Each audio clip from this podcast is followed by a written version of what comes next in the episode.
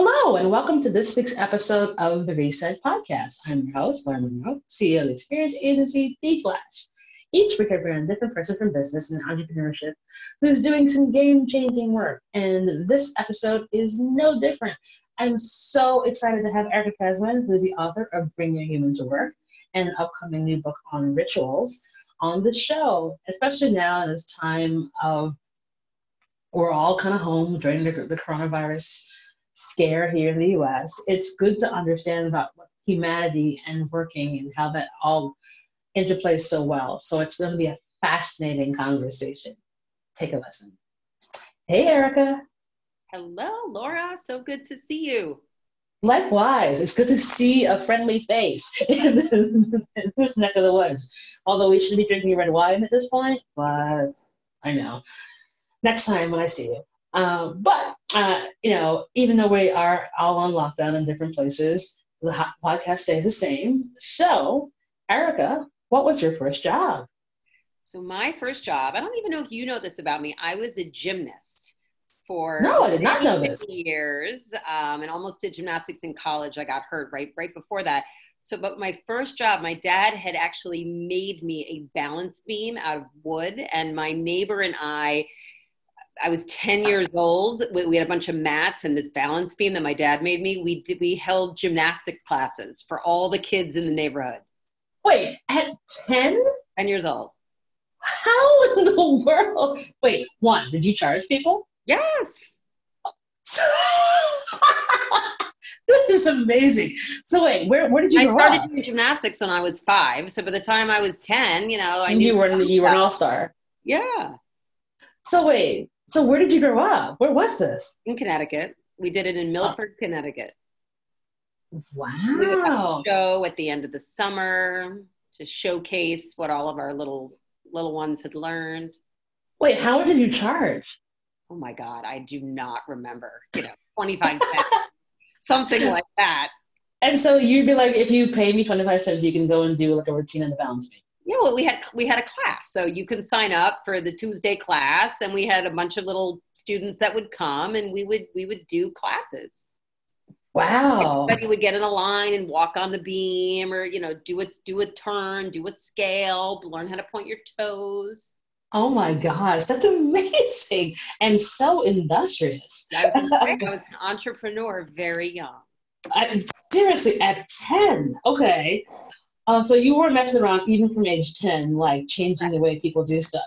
So, how in the world did I, we get to be sitting here having this chat? Like, what was your journey from being a gymnast at 10 uh, to uh, being one of my favorite wine, wine buddies? Um, so, what I would say to that question is, and you you know me, but for those listening who who don't know me, you know, if you talk to people who knew me back when I was running the gymnastics classes, or in college, or in business school, or in my work life where we met, and say, you know, what is one word that you would use to describe Erica? Um, you can only pick one. The word the word would be connector, and so I've always been somebody who has loved connecting people. You know, I've in my one of my side hustles is setting up people. I've set up three marriages, which in the Jewish religion means I'm already going to heaven. I work. but you haven't set me up yet, Erica. I know. I, it is on my list. Okay. I um, worked in executive recruiting, connecting great people to, to jobs for a long time. And so it's just been in my blood.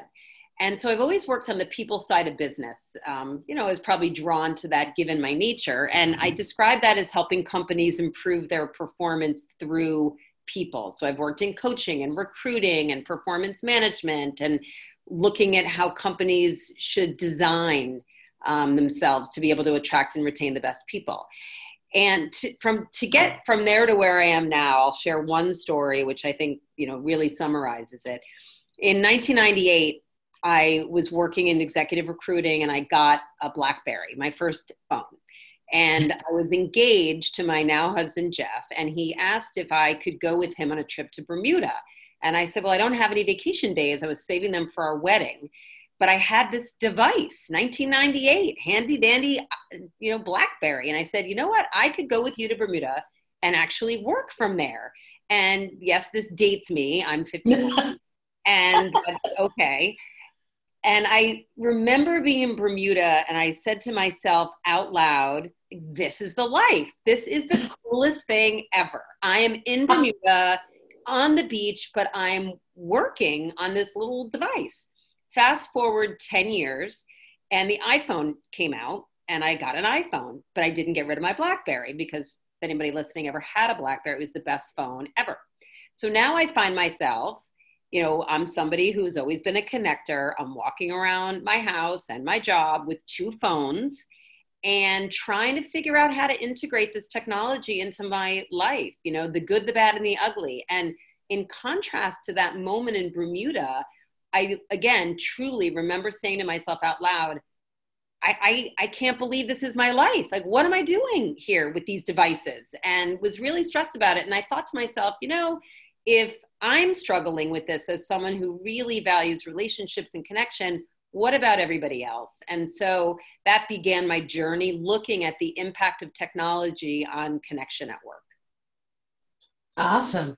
So it's interesting that like that sort of weird turning point for you was that like technology came along and yes, it made things it sort of it, it made things better, but it also made things distant. And as we now are sitting in, you know, doing this on Zoom, uh, which is going to be probably word of the year for Merriam-Webster, because like everyone's using it. it. Yeah, it is almost like it's the convenience, but then it's also the distance that comes with it.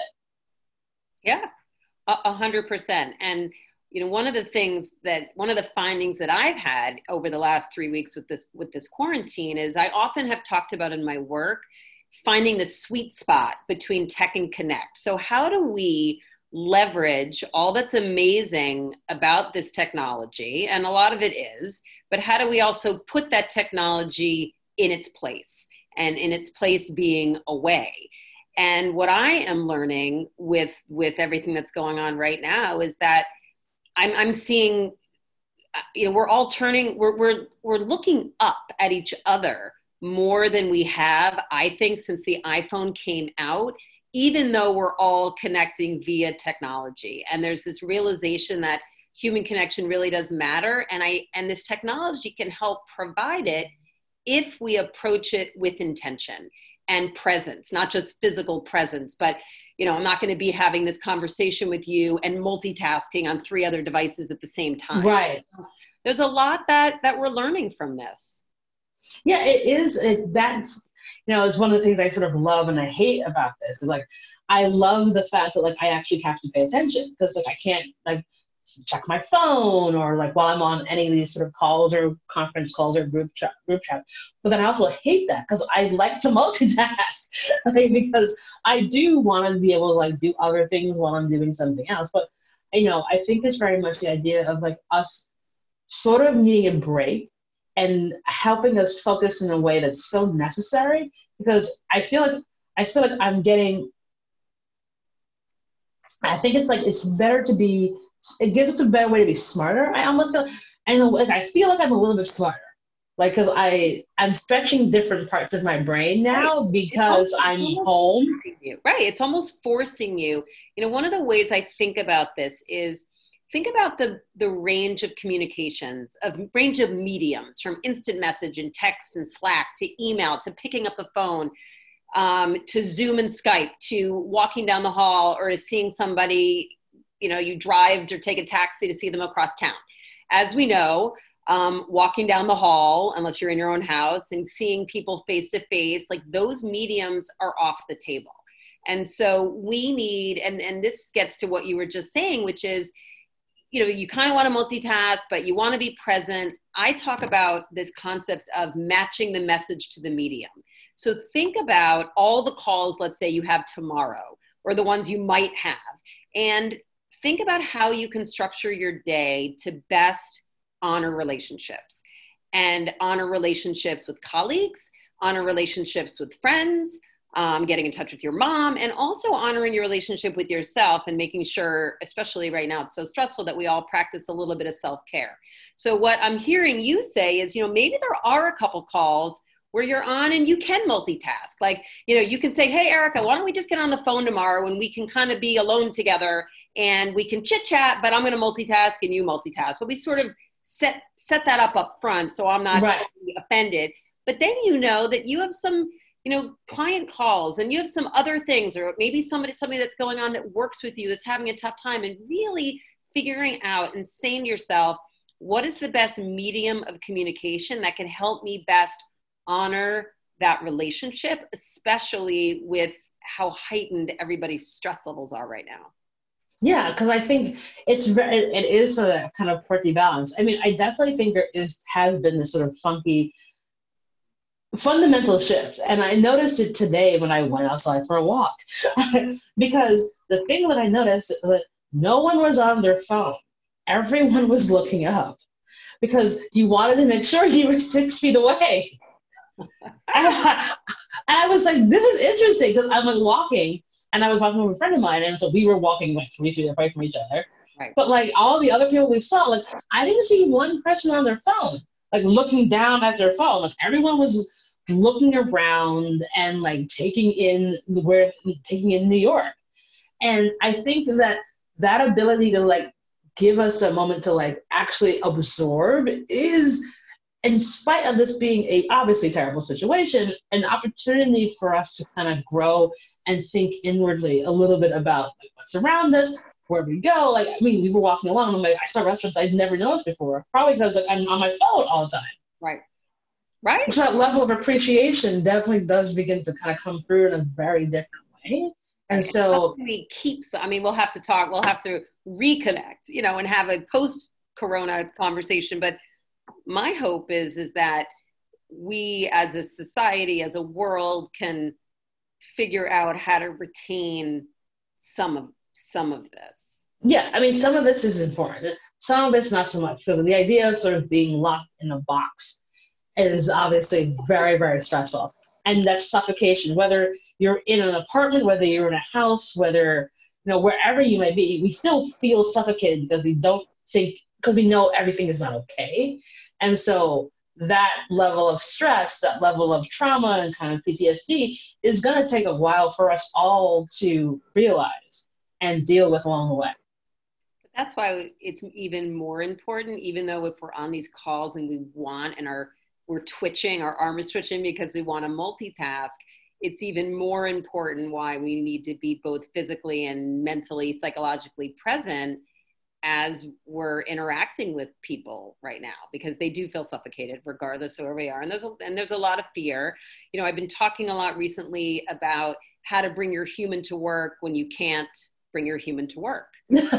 Yeah. You know how how do we do it? And i was asked this the other day and i came up with with you know sort of a, a list of some things for everybody to think about which which i think could be interesting for your listeners you know the first is be real and speak in a human voice.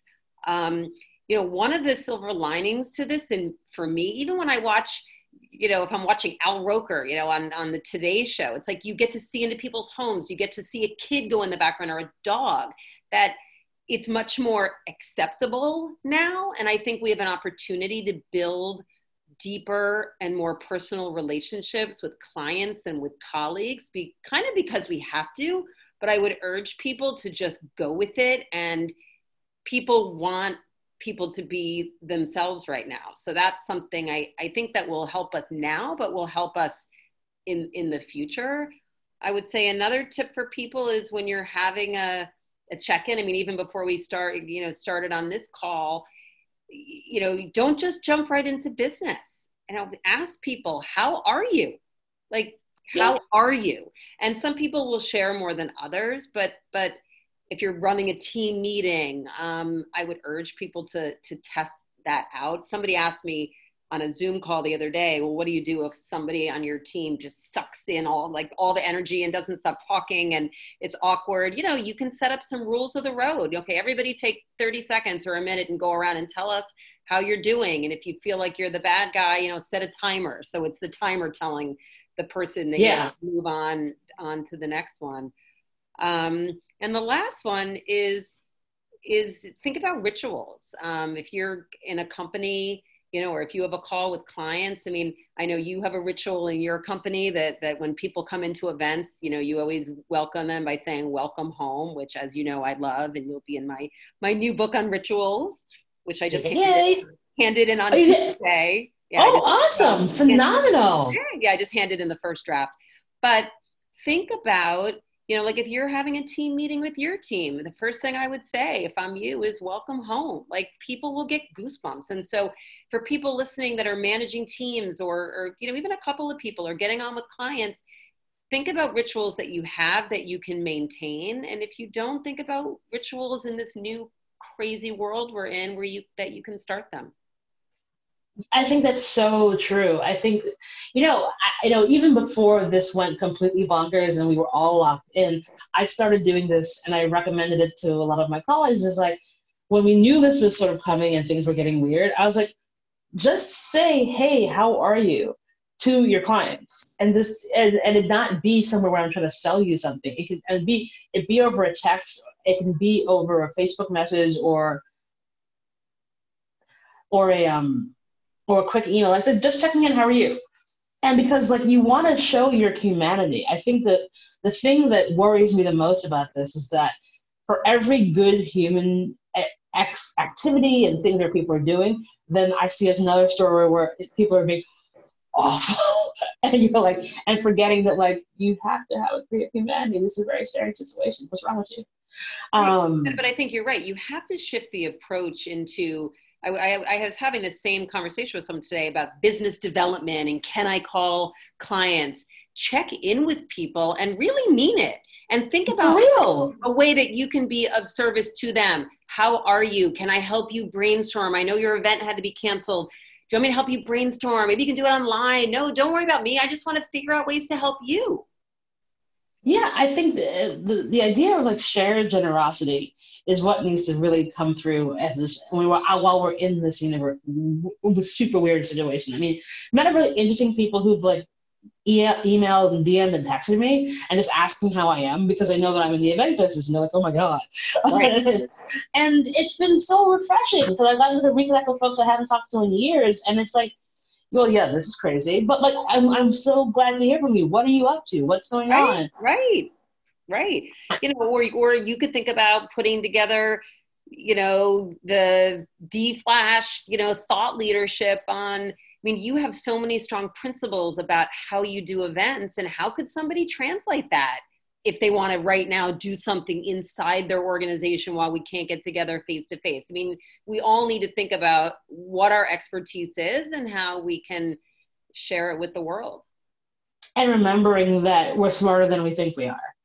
I because I, I, think oftentimes when we're in our day-to-day jobs, we get so lost into that that we forget that it's actually like everyone has a cornucopia of skills. Like you wouldn't have gotten to your level of success by only doing one thing really well. It really comes from the makeup of who you are as an actual fully full body person. Mm-hmm. And this weird set of time kind of gives you opportunity to sort of take a moment and remark upon that, but also be like, oh, these are some other skills that I'm actually quite good at. Oftentimes, folks don't realize that. Like most people don't realize I'm a really good marketing consultant.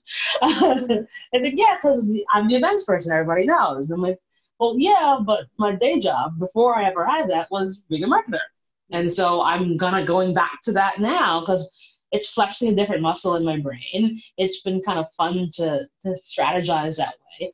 And the conversations I've had have been actually kind of like, you know, intellectually stimulating. So you never know where you're gonna end up. And like, having that kind of focused time to talk to people, it kind of enables that to happen Yep. It's like making lemonades out of lemons for right now. Mm, totally. So you've you know written obviously an awesome best-selling book, bringing bringing him into work. What are you sort of telling some of your clients from that side of the house? Like, okay, I wrote this book around this, and now we're having this.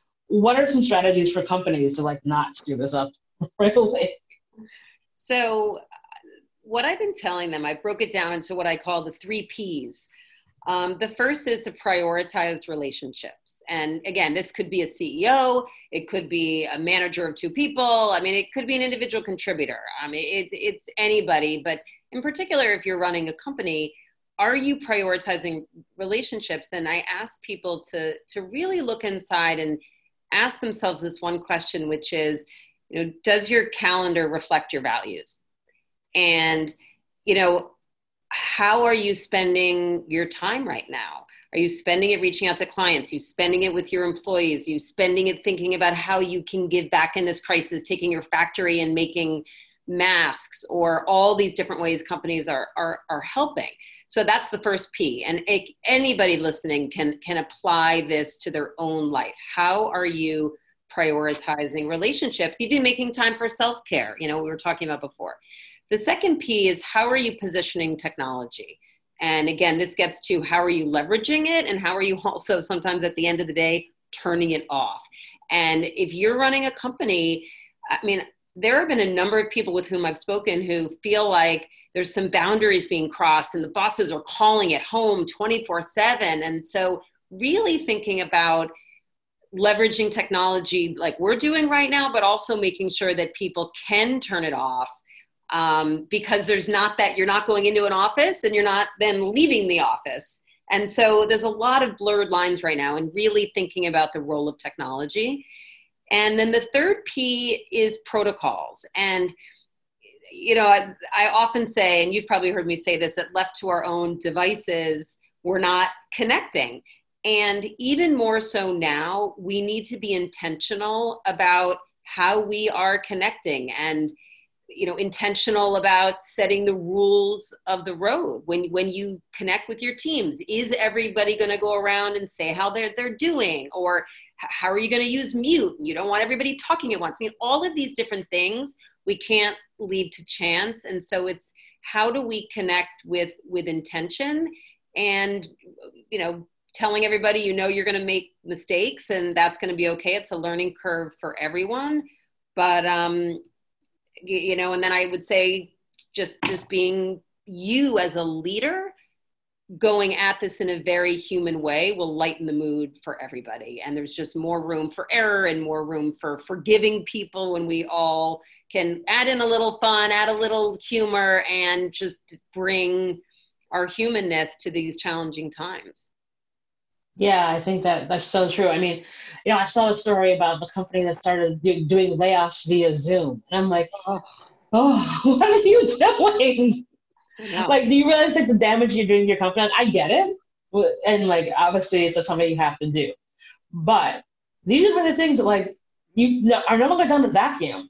There's this thing called the internet, and if I have to choose between travel company A and travel company B, uh-huh. and I do a cursory Google search, and the one that fired their employees on is option A, then no matter what they're pricing, I'm going to vote with my values, and my values are going to be I'm not going to work with a company that treated their employees that way. Yeah. And I think for a lot of companies who are like, you know, uh, assuming that their company is essential when they really aren't, and telling people to come in, like, what's that? What do you think is going to happen as a result of that?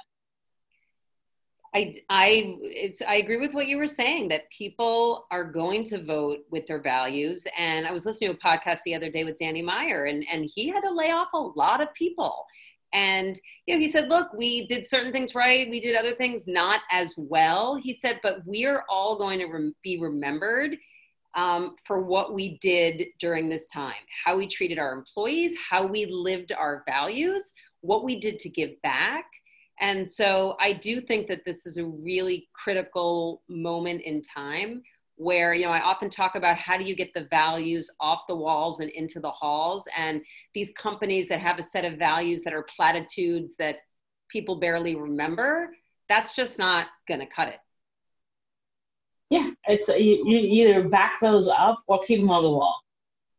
Exactly exactly and so i think you know you said it you said it well. It's like i'm going to google this and you know I, I don't want to go work for that company that treated people like that. And yes, right now unemployment is going to be higher, but that will level off. And at the end of the day, there's still, even with high unemployment, there is always a competition for top talent. And the top talent always has choices, always have and always will. And for sure, they are going to pick those companies that treated their people right in this tough time. Oh, without question, it's it, it, it will make it will, it will help companies what to survive and those that won't. Uh, so it's super duper important. Yeah, looking back on all the really awesome things you've done, what would you tell 25 year old I would tell her um, not to stress about having it all figured out at 25 and um, that you know to be open to different possibilities. I'm a big planner. I like to have everything mapped out and some of the best things have come from spontaneity. So maybe if i could have learned that lesson a little earlier um, you know who know who knows?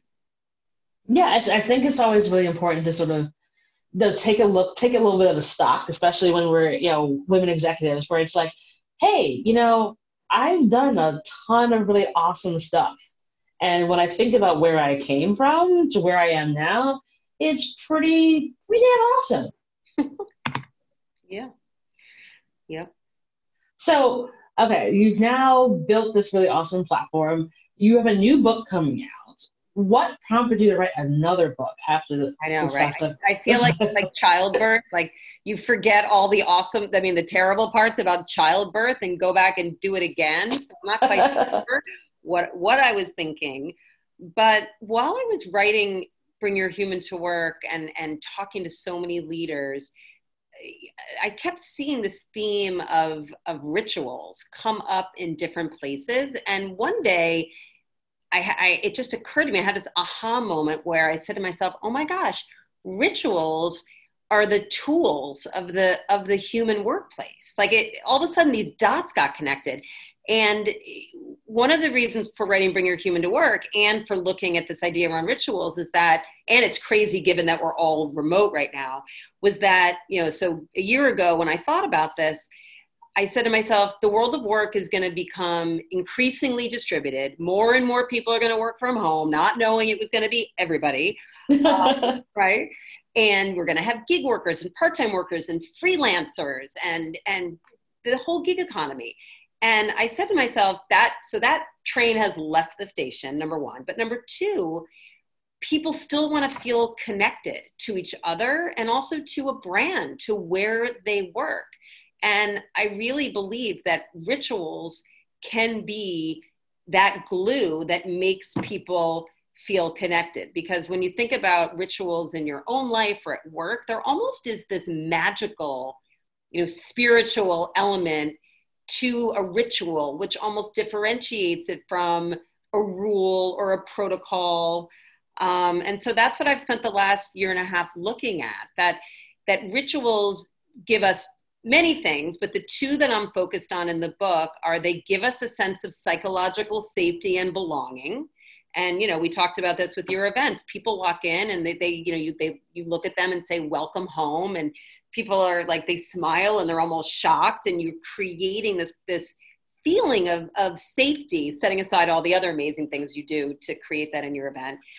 Um, the second thing that rituals do is gives us a sense of purpose, an opportunity to connect back to a mission, a mission of a team or a mission of a company. And so in the book, I talk about how the first P, psychological safety, sounds like an S, but as we know, starts with a P. And the first, and second P, which is purpose, equals the third, which is performance. That that you know teams are more creative. There's a lot of science in the book as well that companies and teams are more creative, they're more productive, and rituals play a big, big piece in that.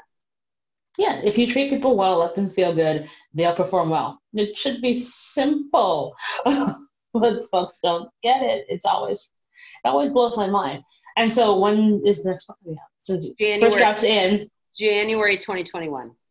Awesome. So it'll be a great way to kick off 2021 when everyone will be raring to go and hopefully are fully recovered from what will have been a very unique year, to say the least. Correct. Now that's a really great way to to put it. Right, 2020 is going to be really defined in what we do in this crazy Corona time, and hopefully 2021 will be this rebirth of what can we take from what we learned from 2020 yeah, it's like where where we where do we go? Where, literally, where do we go from here? It's like I, I keep calling it the after, like from like the zombie movies. Like it's the after. Once the zombies have come through, yep. and everyone comes up from underneath hiding. Like okay, all right, what do we do next? So, you know, in this time, it is stressful. I mean, like I looked at my screen time on my phone and I was like, oh boy, I should put my phone down. and then I was like, no. Uh, so you, what have you been doing for your self care to like take care of Erica? Because you know, wife, mom, yeah, obviously, even if you're in a place where you have space, you still feel suffocated because you're all there at the same time, yeah, not going no, anywhere. Not easy. Well, I have been exercising, I've been going for a walk every day um, unless it's totally disgusting out. So I'm actually right after this call, I, am going for a walk um, and just really trying to get get some air, like the fresh air. And I'm in the country, so I don't really see anybody, which is which is nice. Um, I've also been, you know, it's kind of linked to rituals in in my day, my real life in New York. I go to I do Pilates every Tuesday with one of my closest friends and we have been you know it's tuesday at 8 a.m and we've been keeping to that schedule and and our pilates instructors doing it online. And oh so, nice. you know it's good for physical self-care but it, it's there is something really I, I don't know it, it, you know if it sounds too woo-woo for this podcast but you know this like magical go for it. of, of, of, ha- of doing something now in this crazy time that I used to do every Tuesday at eight. Like there's something about that that just feels feels good. No, it's it's important. It is actually the thing that makes this feel okay if you can retain a ritual that you had before this because i think uh, i think for a lot of folks they feel like they're losing themselves because like you know they're not getting out and going for their smoke break they're not getting out and going out for lunch they're not getting out and going to their class that they would go and you know you'd see your workout buddies who are like yeah. in any other circumstance i would never be friends with this person but like because we all take this spin class together we always shoot the shit for like 10 yeah. minutes before the class starts like that and that's now gone so what can we do to sort of replace some like retain some that normalcy in this. It, I was going to say, it's funny you said the smoke break. There's actually a chapter in the new book called The No Smoke Break. Um, because I mean, some people are still taking smoke breaks, but certainly not as many as, as used to be. But those smoke breaks back in the day were really important for culture and for connection. Totally. So I call it the no smoke break, but it's trying to build in time to take a break and connect. So it's kind of funny. Yeah, it's true. I mean, when I, when we were at our old co-working space, we used to have tea time, and yeah. so we started this thing where like we would just like have go over by like the tea maker, um, it was like a big coffee machine that made tea and espresso and all that sort of stuff, and like we would invite people to come join us for like at three o'clock, and we would just like go shoot the shit, and and we would learn so much about people who worked in our in our co-working space that we didn't know. That we would you know say hi and bye to, but like never had a chance to talk but like they would randomly come over like we would order like some like cookies or something and it felt like oh I, this is something i can control and it's something that i do and it feels good. You know speaking of like that kind of ritual like i was on a zoom call with a bunch of women executives a couple weeks ago and they're like you need to put in an hour every single day that's your time and that is for you to like either you know, dance in your living room work out um, veg out, you know, you know, eat a bunch of snacks, but it's like your hour a day, especially for women in business, where yeah. it's just your time and drop in your calendar. So like for me, I put it in like put ourselves last on the list. I mean, women exactly.